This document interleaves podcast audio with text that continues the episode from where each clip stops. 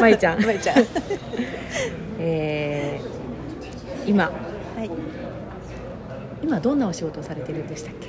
今はあの結婚相手紹介サービスっていうところで結婚相手を探したいなっていう方に向けてご紹介して、あの理想の結婚相手を見つけていただけるまでのお世話をするようなところでお仕事しています。そこには何年ぐらい働いてらっしゃるんえですか、ーっともう17年です。17年その前は何をされてたんですか？その前は結婚してから17年間専業主婦でした。うーん17年間専業主婦でで今働き始めて17年間。そうですね、ちょうど。同じ年月になりました。その働こうと思ったきっかけは何かあったんですか？働こうと思ったのは娘が高校1年の時に自分の意思で留学を決めてきて、で1年間だったんですけれど、うん。うん娘が旅立ってから、まあ、さらに下に2人子供がいたんですけれどあ子育てっていつか終わるんだなって自分が家族に求められる、まあ、時間とか役割みたいなのってあこうやってなくなっちゃうんだなっていうのをなんかこう娘の留学でい急に実感したというか、まあ寂しさもあって、でそれでまあ何か子育てではない何かしたいなと思ったところからうん。お仕事探しをしました、お仕事探しは何かその雑誌を見たりとか、えー、と何かされたんですか？具体的な新行動。新聞？時代を感じそうでしょ。当時。朝日新聞にうんうん。求人広告みたいなのがあって、えで当時まあ40手前だったんですけれど、あの職歴もうん。学歴も、うんまあ、年齢制限も書いてなかった。というのが、まあ、今の仕事で,、ん。でそれであ人と接することはもともと好きで、人と接する仕事はいいなと思っていたので、チャレンジしてしまいました。でそこにエントリーしました、それでトントン拍子でそうですね。はそうですね。そこであの、まあ、あの面接があって試験があってとかっていう形でスタートをしたんですけれどうんも、うん。最初はパートタイムでうん。時間とにあのよあの日数がはい決められている中で、うん。まあ、お仕事デビューだったんですけど、うんうんうん。最初に行った時にもう忘れられないシーンは、うわ会社だ。えどういう意味ですか会社だっていうの私がイメージしていたのは、うん。釣りバカ日誌ってわかります？わかりますよ。あんな感じでなんかこうなんかこう和やかなはい。会社の雰囲気はい。をイメージしてたんですけれど、はい私が最初に行ったそこは、あのもう本当に、えー40代うん。50代ぐらいの女性が、うん。まあ、女性ばかりで、もう生き生きと仕事をされていて、うん。この女性の集団すごいなとうん。うんっていうのが印象で。であの、まあ、パソコンがあって電話があってデスクがあってっていうのがずらっと並んでるところに入って、わあこれがオフィスっていう感じ会社っていう感じっていうのが最初の印象です。そうだったんだ。じゃあ週3日から始められて、はい。で、まあ、久しぶりの通勤うん。電車に乗乗られて、いきなりまあ専業主婦の生活から比べるとガラッと変わりましたよね。そうですね変わりましたね。そこへのストレスっていうかそういうのはなかったんですか、あの、まあ、子供が3人いたので、うん。お弁当を作って送り出して、まあ、犬の散歩に行ってとかっていうの朝早い時間からうん。スタートしていた生活で、うん。まあそれが子供を送り出したから、帰ってくるまでは、うまあ、その空き時間になるわけですようん。ね、その空き時間からお仕事に行くっていう感じだったので、自分の中では、まあ、若かったからできたんだと思うんですけど、うん。まあ、メリハリがついて、うん。そこからこう着替えて、まあ、ジャケットを着て、うん電車に乗って通勤するっていうのも、うん。なんかちょっとワクワクな感じであーなるほど。ちょっと専業主婦とは違う。したそうですね。なんかその毎日毎日、まあ、当時は最初はあの恵比寿だったんですけど、うんうん。そこに行けるっていうのも少しこう楽しみといううん。かワクワクでしたね。うんじゃあ家族の反応はどうだったんですか？家族はまあどうでしょう。その時その当時その時に聞いたわけではないですけれど、うん。いつまで続くのかなと思われてたかもしれないですが、まあ、比較的あのちゃんと決められた中での仕事をこなしていたので、うん、まあ、少しずつ、まあ、夫もそのいろんなこと協力してくれたり、まあ、家族もあ子供たちも理解してくれたり、下の子供2人は娘がいなくなって私がもう本当に憔悴して、あのこう寂しくしている姿を見ていたので、逆にこう私が元気に仕事に行くようになったのは、としていたかもしれないですね。それは実際には聞いたことはないんですか？あの日記に書いてました3番目の子が。あそうなんですか、あのこうママが毎日泣いていると、お姉ちゃまの部屋で泣いていると、でもその後にあのお仕事始めて、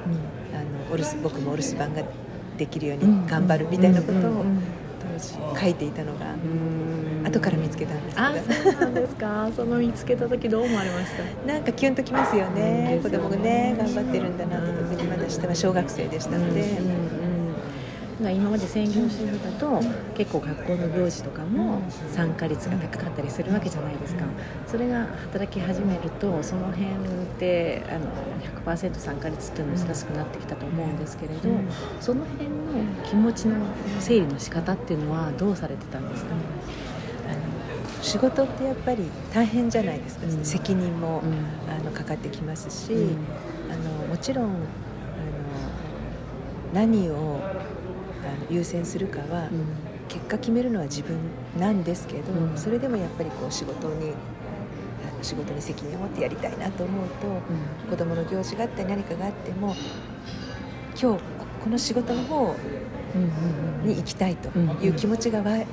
いてきたりするわけですよね。そうするとやっぱり仕事になって、まあ、これは行かれないけどごめんねっていうのが少しずつ増えていったんだと思います。でもそこは自分はまあ、仕事の方をしたくてしているわけだから、うん、もう子供にはごめんなさいだけれども、うん、まあ、そこに関しては家族も少しずつ許してくれるというか、まあ、みんなもあの応援してくれるという感じでしたけど、まあ、でもあのなんとなく、まあ、ママが仕事をしている方仕方がないやと思いながらも例えば部活をやっていた男の子たちの試合に応援に他のママたちが来ているのに来ないとか、そういう寂しさみたいなのもあったんだろうなと思います、その寂しさは直接は聞いていない。男の子なので直接は言わないんですけれど、他のママたちからわざわざお電話をいただいて、ええ、こんなに活躍してたらみんなもどうして見に来なかったの？とかっていうのはよく言われてました。すごく周りのママたちに助けていただいて出たなっていうのは感じましたね。まあ、それでも行ける時には行ってっていうふうにはして、まあ、行くと子供もやっぱりせっかくママが来てくれたんだから頑張ろうって、あのやってくれてましたし、時間を自分の使える時間をどこに注ぐかとかっていうのは、やっぱり仕事が面白くなって、うん、まあ、仕事で自分の責任を果たしたいとかっていうふうに思うと、うん、優先順位がこう仕事寄りに徐々に徐々にこうなっていったところはありますね。母親から、母親という役割の責任から仕事への責任。そうですね、そのあたりは、そのなんだろうな。ママが働くことによって子供にはの子供への好影響っていうんですかねいい影響って何か感じることってありますか？うん。まああの、まあ、大学生ぐらいになってしまうと、全然関係ないんでしょうけど、やっぱり中高生ぐらいの時に、うん、あの関わり方が、うん、あの他のママたちより少ないところがあったとも思うんですけれど、うんうんでもママがいないからとかママが仕事してるからとかっていうふうに言われたことはなくて、うん、逆に大人になってからは、うん、あの本当に仕事に頑張ってるとか、うんうん、ママがいろんなことをあの勉強して、あのやっているのはすごく、あの誇りに思ってるみたいなことは後から言われたりしたことがあります、ね、すすごく嬉しかったです。なんか今の私はまいちゃんしか知らないんですけれど、昔からその自信を持ってらっしゃったんですか？自信、はい、自信は全然ないですけどあのもしかすると、うん、あの生まれ育った実家にいた時の私と、結婚してから、しかもその子供を育てながらの自分とは全然違うタイプかもしれない。です、えー。親が厳しかったですとっても特に父親がすごく厳しくて、どういう厳しさだったんえっですか？と、女の子だからっていうのが常にありましたし、もう本当にあの外出しても夕方までには絶対帰帰ってこないといけないとか、そういう行動制限みたいなのがすごく厳しかったです、着るもの一つとってもちなみに夕方っていうののは何時だったん。ですか一番遅くななりがちなのは中高時代のはい。何かこう部活があって、はい。ちょっと寄り道をしてとかっていう時間になりますよね、でもまあそれが例えば7時とか8時近くになるとすごく、あの言われてましたし、お休みの日曜日にお友達と出かけるとか言ったらもう誰といつどこにどうするんだっていうのもすごく管理されていて、もちろんそのお休みの日に出かけて夜までっていうのも絶対なしだし、大学は離れていたんですけど、うん。大学時代も離れていたのでやっと自由になれても、ええ。実家に帰省してる間はえ中高校生ぐらいのまんまの管理で本当に不自由でした。だからあの卒業してからも仕事をしなくちゃいけないとか、んうん。あのそういうのよりも、もう本当に女の子は卒業したら、もう結婚して、もうちゃんとあの子育てをするように、あの主婦としてしっかりやってっていう風な価値観をものすごく植え付けられていたので、今、まあ、もう父は他界してますけど、うん仕事を始めた頃にはまだ健在だったんですが、私がフルに仕事をするようになった時にはもういなかったので、一番今の私を見て驚いているのは 父だと思います。っていうぐらい別人になるぐらい別人のようなになってると。そのそのまあ厳しい価値観の中で育ってた時は疑問には感じなかったんですよね。あのやりたいって思ってたこともあったかもしれないですけれども、うん。自由にやれる状況じゃないとなると、まあいいやって諦めてもいたかもしれませんし、うんまあ、あの一つあのずっとまあ音楽をやっていたので、うん。それだけはもう自分の中でも絶対で、うんうん。それ以上何かをやるとかいうことはもうあんまり例えばスポーツもやりたいとかうん。全然できないんですけど、うん。でもやりたいなと思ってた時も、うん。まあ、それはピアノに支障が出るからうん。ダメみたいな感じで、うん。うん。ああじゃあいいやっていう感じだったので、うん。自分からより積極的にいろんなものにチャレンジしようとか、あとお勉強なんて大嫌いうんでしたから、そこだけはピアノさえ弾いてれば許されていたので 大嫌いだったので本当に。うん。そうですね。でもあのなんか不思議だなと思うのは、小さい頃からやってきたことずっとやってきたことは、まあ、引き続き好きっていうのももちろんありますけれど、やらなかった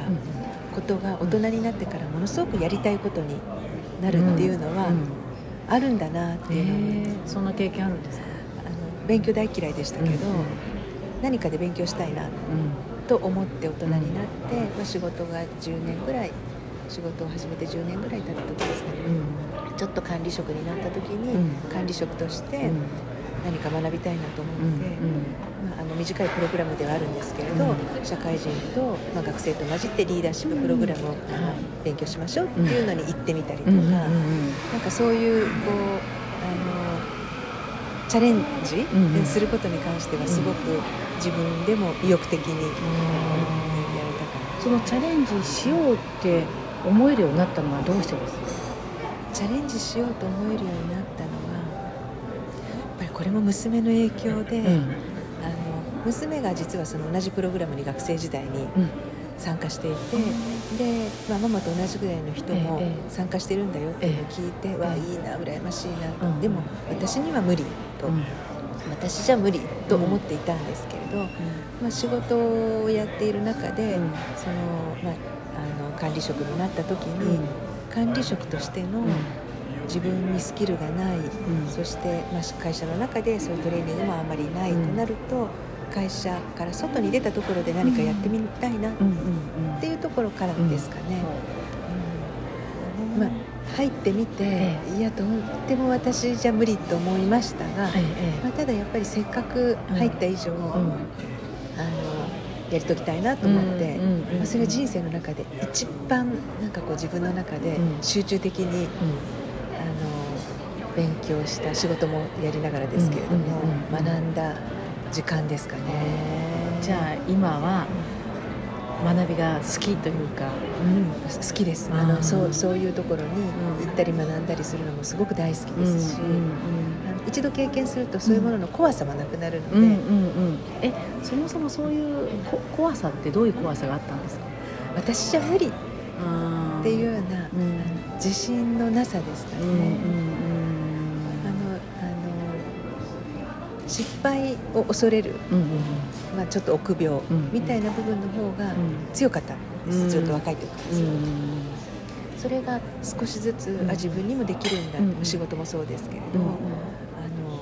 パートから始まりましたが、うん。まあ、やってみたら自分にもできるんだとか、うん自分が喜びを感じられるような、まあ、こういう仕事世の中の役に立つ何かがあるんだっていうちょっとした積み重ねからのうん。自信ですかね。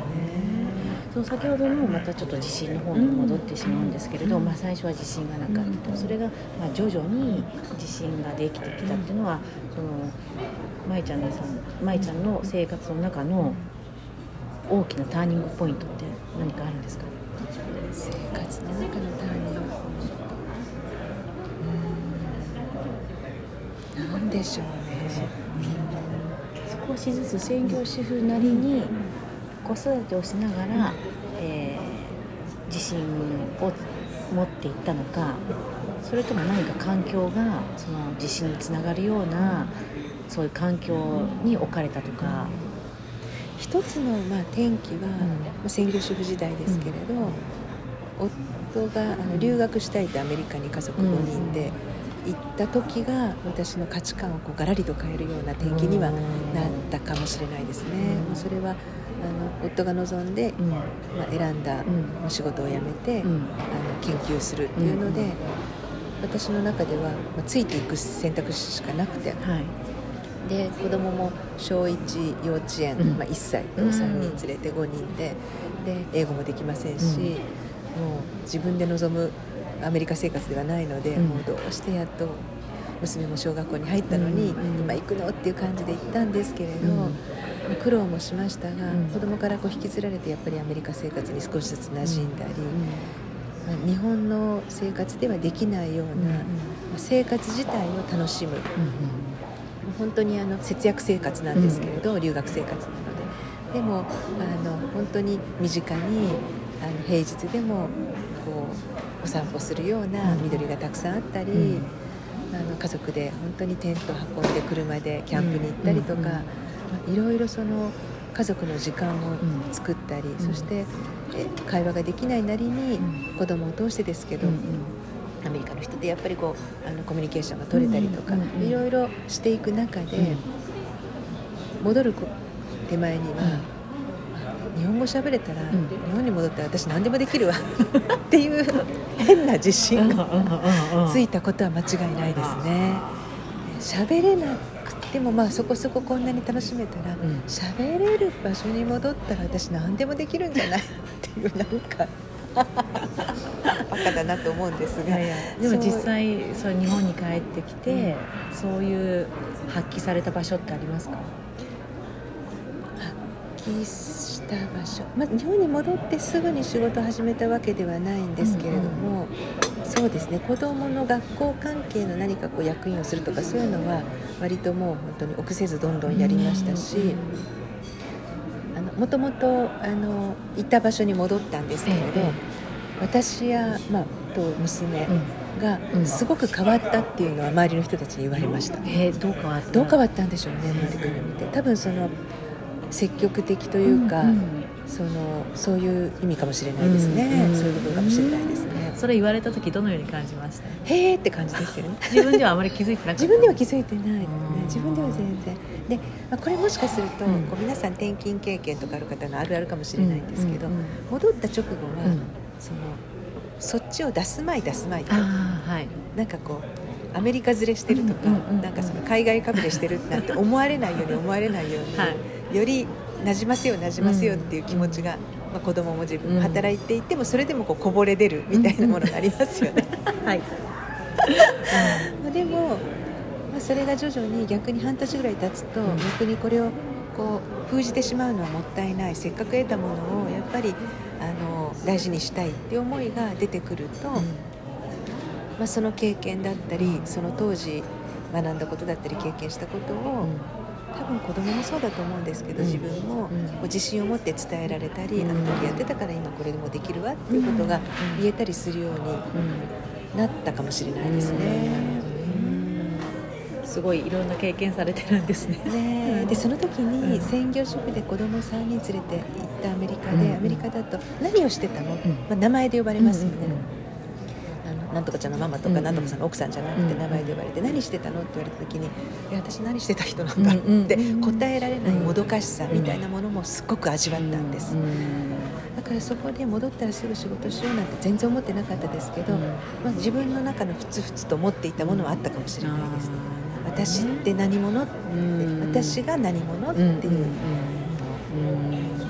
実際今じゃあ、えーと、働き始めて17年間経ちましたよね、何者？って聞かれた時に何か答えられます？ね私でもあの結婚相手紹介サービス業で、仕事をしてきましたっていうことは、自信を持って誰にでも言えるようになったのは、7年前ぐらいですかね、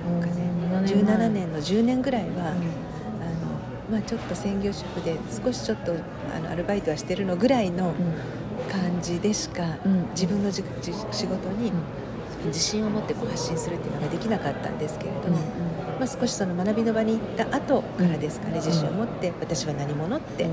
言えるようになりました。それは学びがきっかけ外への学びがきっかけ。でした、もうそれが大きなきっかけでしたね。それはもう娘にも言われました。ママが私がこういう仕事してるのって、うん、あのどんどん人に言ってるのを聞いてびっくりしたのね、うんうんうん、自分の仕事にあの誇り自信と誇りを持って、うん、あの言えるようになったのはそれがきっかけですかね。その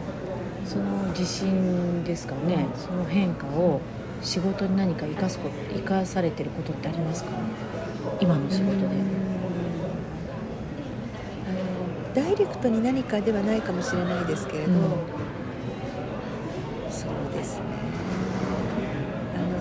自分自身がやはり、自分の仕事に対して堂々と誇りを持って、社会に貢献している仕事なんだっていうことを伝えられないと、一緒に働いているメンバーの人たちも、なんかこう仕事への誇りとか喜びみたいなのって感じ取りにくいと思うんですよね。で私のその業種の仕事は、まあ、主婦から仕事を始めた方、うん、他の仕事から転職された方っていう中途の人たちがほとんどなので、ええその結婚相談業みたいなのがこう世の中にどれだけ認知されているのかっていうのが不確かで始められた方も多いんですよ、でもそこをしっかりあのこんなに今社会のニーズがあって、うん、そして人の人生に、まあ、ほんのちょっとですけど関わらせていただくのが、くにもかかわらず重大な結婚ってやっぱり人生の最大の選択じゃないですか、の仕事なのよっていうことを自信と誇りを持って私が伝えられることで。まあ、一緒に働く人たちも同じように誇りを持てるかなっていうところでは変わった点ですね。すごいですね。今部下何人ぐらいいらっしゃるんですか？今はえっ、と15人ぐらいですかね。すごい。いやいやそんなことない。いやそのまあ子育てもある反面、舞ちゃんの場合は3人もお子さんがいらっしゃるので、一つのチームですよね、家族も。そね。その家庭を束ねるのと組織を束ねるのに違いってありますか？多分根本的に同じなんだろうなと思うんですけど、うん、もちろん組織を束ねる方が難しいです。とちょっとそれはどう育った環境が違うと価値観が違いますよね、うん、世代間のギャップ世代間の価値観の違いもありますし、まあ、基本子供は自分の価値観の中で始まって育っていって、はい、子供がそれなりに社会から違う価値観を持ってきて、はいですけれども、はい、まあ、組織の中で集まっている人たちは、うん、いろいろな世代の人がいろいろな価値観で集まってきていて、まあ、だからこそ多様性があっていいんだと思うんですけれど、そこをチームとしてまとめるっていうのは、日々苦労してます。私 は修行だと思います。人間修行が足りないなって自分のことを反省することは多いです,、か？でもまさかその専業主婦時代に、まあ、パートから始めた仕事が今このような形で、えーと、明確な形となって現れてるじゃないですか。そういうのって想像できます？できなかったです。本当にそれはあの今のあの、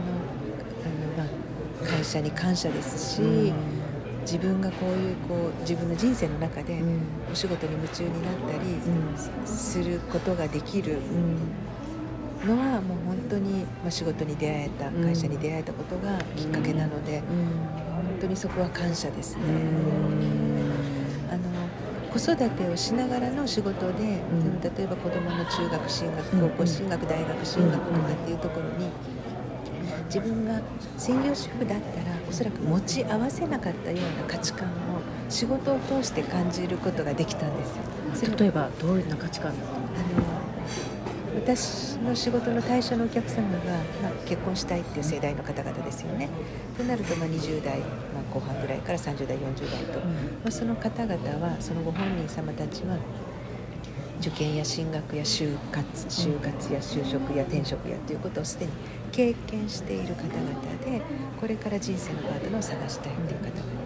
で皆さんそこに至るまでのいろいろ自分のこうあの歩んできた人生だったり取り巻く環境だったりっていうのもお持ちで、うん、まあ、それがあるからこういう人と結婚したいとかこういう人が多分家族に馴染むっていうものを聞かせていただくわけです。うんええ。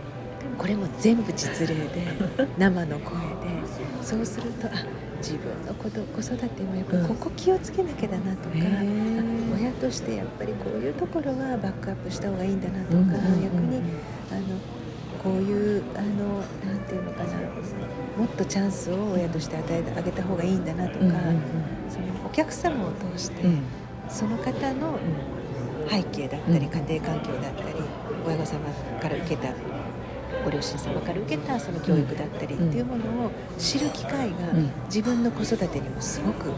生かされました。そうなんですか、なんか二重お得な。そう本当に本当にそうですね。それがじゃあなかったらもう自分が育ってきた価値観のまま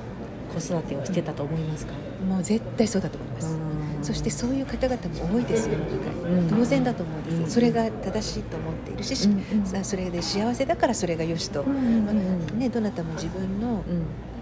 子供が幸せにならない方がいいなんて思ってないわけですから、そのご両親様が自分たちが幸せに歩んできた姿が子供にも同じようにと思えば、それと同じ価値観を進めますよね、まあ、当然だと思うんですけど、まあ、それがこういろいろなあの方々がいろいろな背景を背負って、まあ、その現時点のこの方があるというのを見せていただくとすごく勉強になりましたね。羨ましい。いやもうなんかあの本当に気をつけなきゃいけないなっていう部分もたくさんあるんですよ、やっぱり、ええ、例えばあのご両親様がちょっと仲良くなかったりすると、それをすごくその方その、ご本人が気にされていて、とか、ま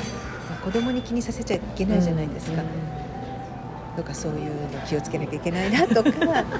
逆にあのやっぱりこう家族仲がいいっていうと、うん、あの本当にすくすくと育つんだなとか、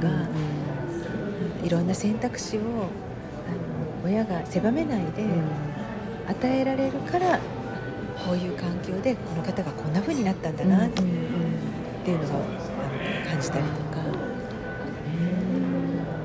すごい。それは仕事をしながら、はい、自ら生かせ生かさせて。いただきました。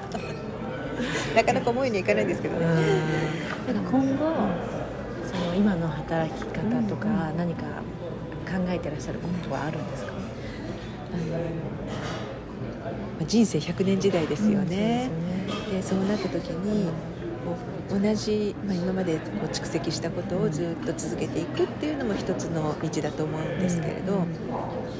なんとなくこういろいろなところで自分の人生の中で思いもよらない、いいところで違った道が開けたりもしたので、もう気持ちの向く方向で、新しいものも取り入れたりしたいかなっていうのは思います。気持ちの向く方向、その気持ちっていうのにはどんな気持ちが？いわ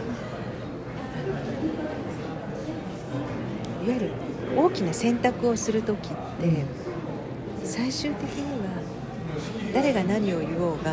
どうしようが自分がやりたい、やりたくないっていう気持ちに背いたら後悔するだろうと。思うんですよ、だからもう気持ちがすっきりこうしたいんだっていうものがあれば、まあ、そこに向かってそういう選択をしたいかな、まあ、具体的に何かっていうわけではないんですけどね、まあ、例えばその専業主婦から仕事、仕事を中心にやってきた中でまた次に自分の時間を何に使うか、まあ、あの親もいますし、あの子供たちもこれから孫の世話とか何かそういうのもあった時に私がやりたいと思う私が自分の時間を注ぎたいと思うものは仕事なのか何なのかっていうのは見極めながらいきたいかなと思います。素晴らしい。いやいや 言うのは簡単なんですけど。今まで、まあ、当にまだまだ全然話したりないんですけれど、話していただいて、えー、内容を振り返ってもらってですねまゆちゃんのそれをストーリーで語るとしたらどんなストーリーが思い浮かびますかね？私あの自分の生きてきたあの歩んできた人生はすごくいろいろ恵まれてたなってやっぱり思いますしそれはもうあの子供3人に恵まれたこともそうですしお仕事に恵まれたこともそうですしで、まあ、女性であったってことも私は良かったと思います。でそういうものをあのまずは自分の子供に伝えたいし、まあ、あの伝えなくても、まあ、見て感じている部分もあると思いますし、それを例えばこれから、特に女性が、女性ってこう人生の選択例えば結婚、まあ、結婚は何歳でもできると思うんですけれども、やっぱり出産って今の医学だったらある程度こう制限がありますよね、で、まあ、出産したけれども、じゃあ子育てどうするかとかってそういうあの選択を迫られるシーンがたくさんある中で、私はあ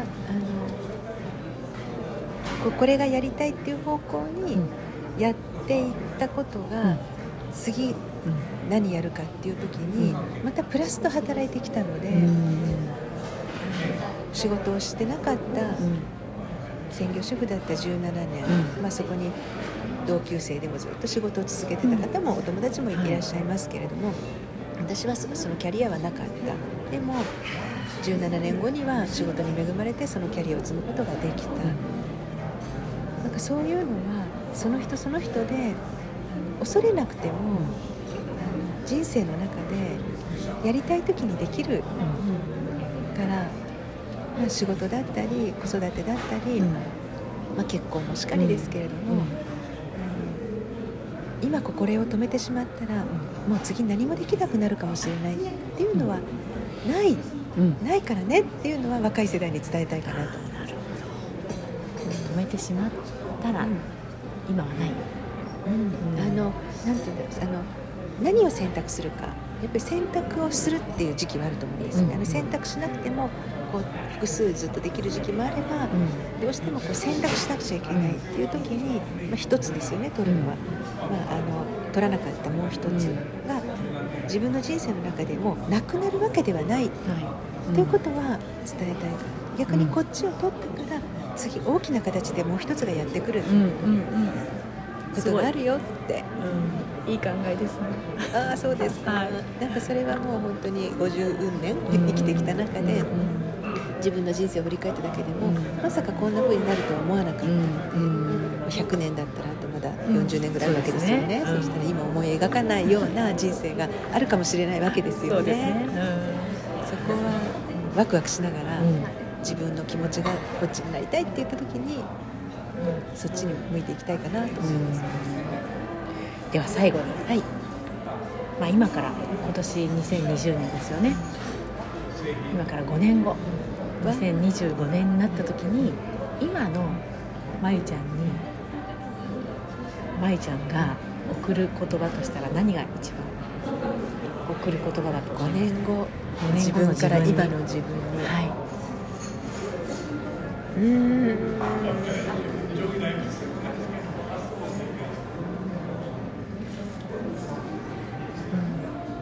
の時決めた選択はうん。間違ってなかったよ。うんっていう感じですかね。間違ってなかったよ、うん。5年 ,5 年前にはい。決めた自分の選択はうん。間違ってなかったよ。っていうことを自分に言いたいかな。ありがとうございました。ありがとうございました